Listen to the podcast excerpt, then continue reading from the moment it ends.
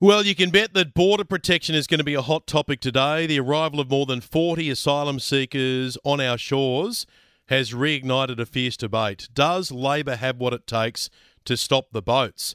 The latest group of asylum seekers landed in remote WA on Friday. The men are believed to be from Bangladesh, India, and Pakistan. It's understood they arrived on a single boat. A larger group of about 30 and a smaller group of about 13 became separated and one group was located at a place called Beagle Bay, the other at Pender Bay. They have now been transported to Nauru for processing. And this has sparked a political backlash. The opposition leader Peter Dutton says Operation Sovereign Borders is nothing like it was under the Liberal Party. In response, the Prime Minister has accused Peter Dutton of playing politics. And the boss of Operation Sovereign Borders has weighed in. Rear Admiral Brett Sonter warns that an alternative narrative about the program could be exploited by people smugglers. It sounds like he's sending a message to Peter Dutton, and the opposition leader joins us live. Peter Dutton, good morning to you.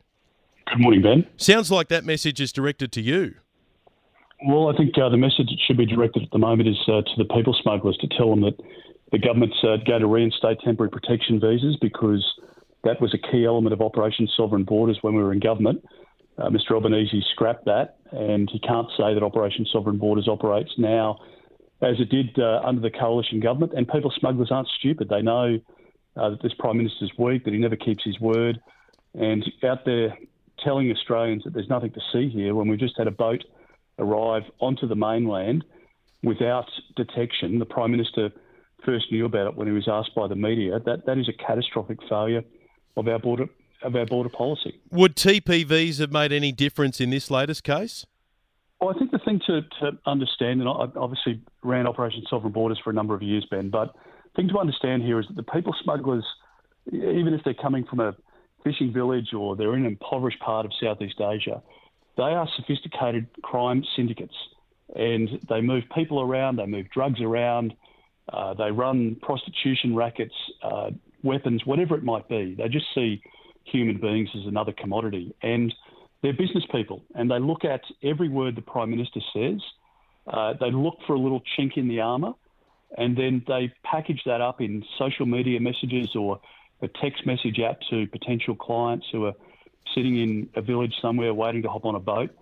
And if they can successfully tell people that they're going to land in Australia and stay here permanently, then people will pay money. And for a boat, you know, obviously a fairly you know, well-sized boat to arrive with over 40 passengers on, for that not to be detected, it tells you that the surveillance flights or uh, the surveillance uh, that was in place under Operation Sovereign Borders is not there at the moment, and the government's taken $600 million out of border protection so there will be a price to pay for that, and unfortunately, that's what we're seeing at the moment. We've now had 12 boats arrive since Anthony Albanese became Prime Minister, and more than 300 illegal arrivals. And uh, this latest one, it was only detected by a remote Indigenous community, and apparently, when Border Force turned up, according to David Speers on the ABC, a Border Force official actually handed a business card to one of the Indigenous leaders and said, "Hey, give us a buzz if you spot any more."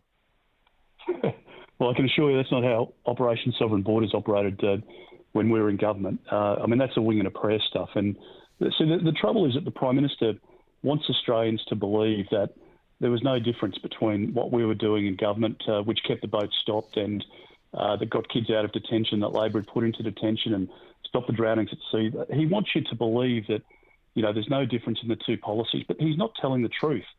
And this Prime Minister has a problem with the truth, it seems. And if you're taking money out of uh, Operation Sovereign Borders, if you're stopping uh, the temporary protection visa side and turning it into a permanent protection visa, these are all messages that the people smugglers will push.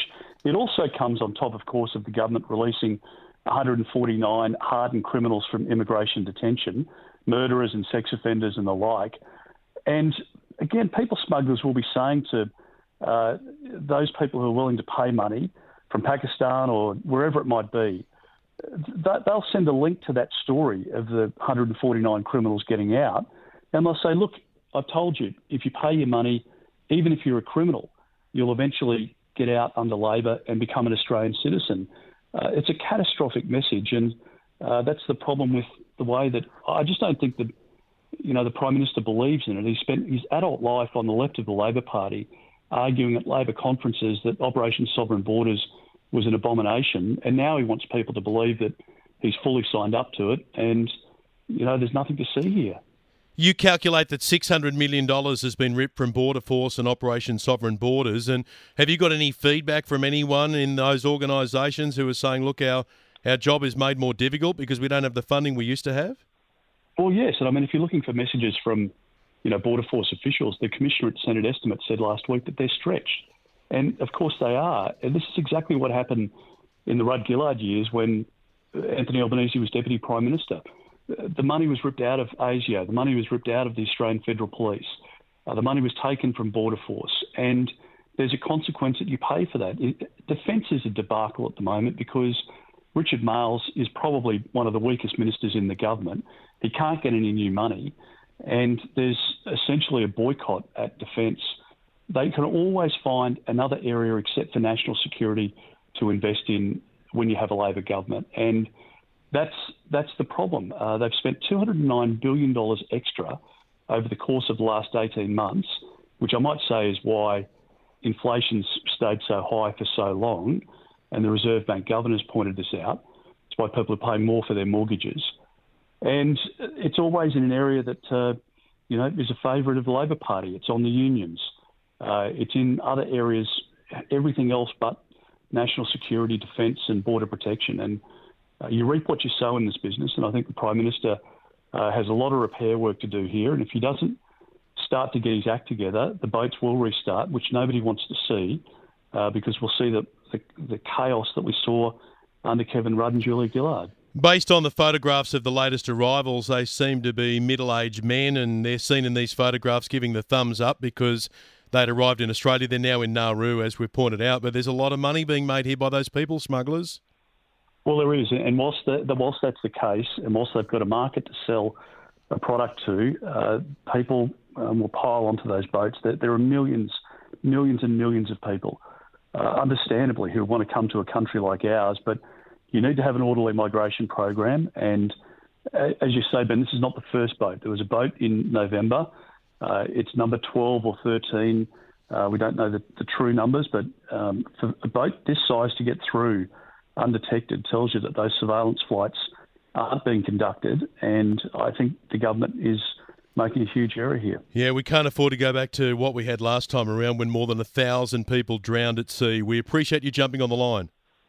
Pleasure, Ben. Take care, mate. Peter Dutton, the federal opposition leader, joining us. We had under the Rudd Gillard Rudd years, 50,000 plus people who came here. We had children locked up in detention centres and sadly a thousand plus people who drowned at sea. We cannot afford to go back there. Take a second to leave a review and a rating. Now it's back to Ben Fordham.